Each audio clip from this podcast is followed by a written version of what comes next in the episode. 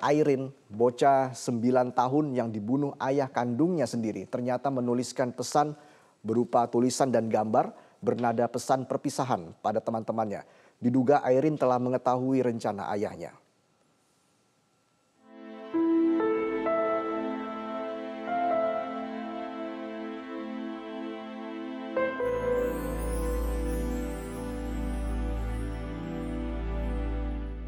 pilu dan sedih.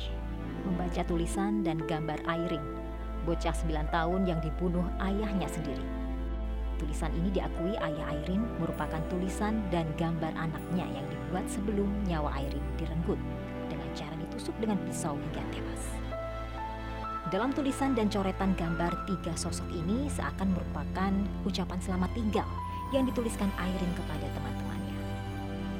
Polisi menduga Airin sudah mengetahui perihal ayahnya yang akan mengakhiri hidupnya.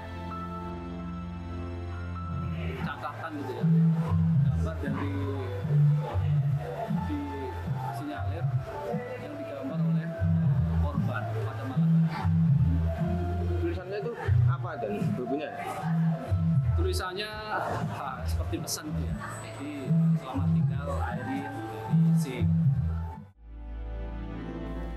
Muhammad Kodad Afalul atau Afan, ayah Airin, mengaku sudah lama merencanakan pembunuhan anaknya ini. Alasan ekonomi dan dendam karena ditinggal istrinya menjadi motif pembunuhan anak kandung satu-satunya ini. Entah bisikan jahat apa yang dialami Afan hingga tega membunuh anak kandungnya. Tangisan Afan saat ditunjukkan tulisan tangan dan gambar Airin tidak mampu menghapus kekejian Afan terhadap anaknya. Airin kini sudah tiada meninggalkan ayah dan ibu serta sahabat-sahabatnya seperti pada pesan terakhirnya. Polres Gresik berjanji akan menerapkan pasal seberat-beratnya bagi Afan sesuai perbuatan kejinya terhadap anak kandung.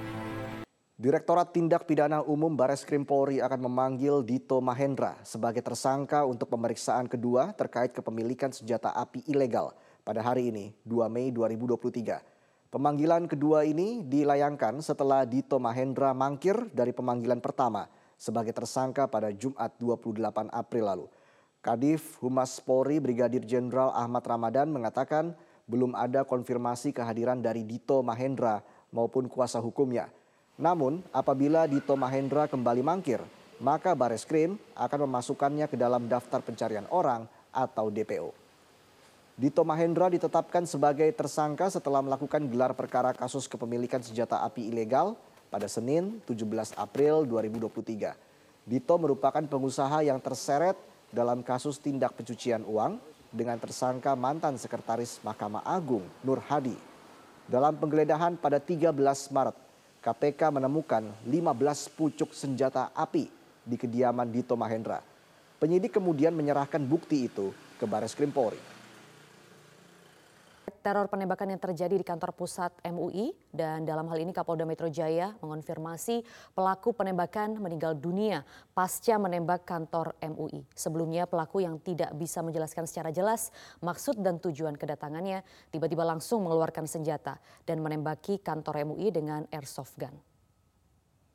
Tadi pada pukul 11.24 ya di tempat ini ada orang tidak dikenal masuk ke dalam uh, pintu depan, kemudian uh, mencari ketua MUI, ya, ingin bertemu dengan ketua MUI.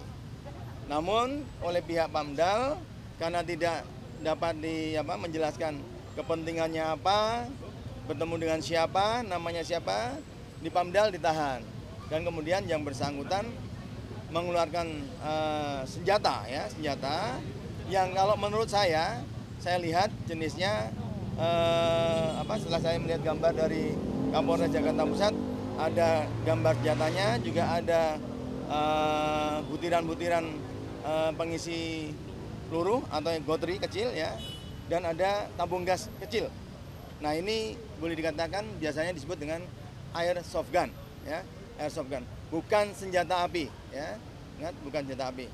Namun alangkah apa eh, lebih detail nanti kami meminta kepada lapor bagian metalurgi apakah jenis senjata ini. Ya. Kemudian setelah yang bersangkutan menembakkan kepada salah seorang di sini ada korbannya ada satu orang ya tertembak di bagian punggung ya tertembak di bagian punggung kemudian yang bersangkutan keluar sama tersangka keluar dan oleh eh, karyawan maupun pengaman dalam di, dikejar dikejar dan diamankan ya pada saat proses diamankan eh, beberapa saat kemudian eh, tersangka ini pingsan ya. Pingsan dibawa ke polsek dari polsek dibawa ke rumah sakit. Eh, tepatnya di puskesmas Menteng. Ya. Langsung dilarikan ke puskesmas Menteng dan pada saat diperiksa oleh dokter puskesmas yang bersangkutan dinyatakan meninggal dunia ya namun ini semua belum kita bisa dapatkan profil yang bersangkutan kami eh, akan koordinasi dengan Polda Lampung karena yang bersangkutan adalah berKTP untuk sementara dari TKP ditemukan berKTP domisili Lampung. Lampung ya. Anggota kami akan segera ke Lampung, akan berkoordinasi bagaimana latar belakang eh, tersangka ini. Ya. Nah, kemudian hal-hal yang lain menyangkut eh, apa? Eh, pemeriksaan yang bersangkutan tersangka tentunya nanti akan kita otopsi juga. Apa sebab-sebab apakah yang bersangkutan punya penyakit dan lain-lain kami belum bisa menyimpulkan ya. Jelas ya? Nanti semuanya akan diperiksa secara eh, sesuai dengan ilmunya masing-masing. Senjatanya akan kita periksa luka berkas eh, luka eh, penembakan juga harus kita periksa kemudian terhadap latar belakang eh, yang bersangkutan karena ada beberapa surat-surat yang eh, menyangkut apa yang diinginkan oleh eh, tersangka ini ya rasa itu terima kasih atas perhatiannya Pak, tadi kan Pak, disebutkan Pak. ada Ada yang dugaan. diinginkan terkait dengan surat tadi Bapak bilang ada yang diinginkan dari tersangka ini. Yang di- diinginkan itu sebetulnya apa Pak? Nah gini, kami kami kami tidak bisa jelaskan satu-satu karena ini kan masih kita teliti. Apakah betul surat ini dibikin yang bersangkutan ya? Eh, karena ada beberapa dan memang di situ ya, makanya kami akan kirimkan anggota kami ke Lampung ya tentang background latar belakang orang ini sebenarnya bagaimana. Ada dugaan teror, Pak. Sementara ya kita dalami lah keterkaitan antara kami juga akan koordinasi dengan Densus apakah orang-orang ini ada dalam jaringan atau tidak ya kami tidak berani menyimpulkan sekarang tapi yang jelas faktanya memang yang bersangkutan tadi menembakkan jenis senjata tadi yang saya sebut dan melukai salah satu pengamanan dalam Pak Ya. ini dikonfirmasi hanya ada satu tersangka atau ia dibantu dengan orang lain? Sementara dari hasil apa eh, wawancara tim kami dengan Pamdal di sini hanya satu orang. Ya, Nanti mau dibawa ke Polda atau ke mana, Pak? apanya? Pelakunya, jenazahnya. Ya sementara kan masih di rumah sakit akan kita apa rawat sebagaimana prosedur kalau dia seorang tersangka. Pemirsa Ketua MUI, MUI bidang fatwa Asrorun Niam menunjukkan surat ancaman kepada Ketua MUI pasca peristiwa penembakan yang terjadi selasa siang.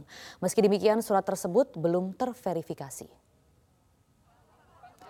Surat ancaman yang dialamatkan kepada Ketua MUI tersebut ditunjukkan Asrorun Niam kepada awak media pada selasa sore tadi. Asrorun Niam menyebut hingga kini surat ancaman tersebut masih berupaya diklarifikasi kepada segenap anggota MUI lainnya. Meski demikian, Asrorun Niam juga menyebut hingga kini pihaknya masih belum mendapatkan informasi lebih dalam mengenai sosok pelaku dan tidak bisa dikonfirmasi apakah pelaku terlibat dalam aliran tertentu. Eh, apa karena memang eh, isi suratnya juga tidak spesifik serta tidak fokus begitu. Eh, karena itu eh, kita juga melihat eh, ini eh, apa surat yang eh, belum ter apa eh, konfirmasi maksud dan tujuannya apa secara eksplisit kalau toh ditindaklanjuti itu ditindaklanjuti dalam bentuk apa begitu ya Boleh lihat suratnya Pak? boleh pak tunjukin ke kamera pak Aku terindikasi ada Pak lihat suratnya. Pak, Pak, gimana? Aku terindikasi ikut aliran Eh, kita belum bisa menyimpulkan ke situ ya karena eh, kita belum mengenal secara lebih jauh mulai dari personal dia maupun pemikiran-pemikirannya. Jadi kalau aliran yang dianut oleh seseorang itu diidentifikasi sesat atau tidak kan setelah ada pengkajian lebih lanjut. Kita belum dapat informasi memadai mengenai sosok yang bersangkutan dan uh, pikiran atau pemahaman keagamaan yang dimiliki. Saya kira itu ya.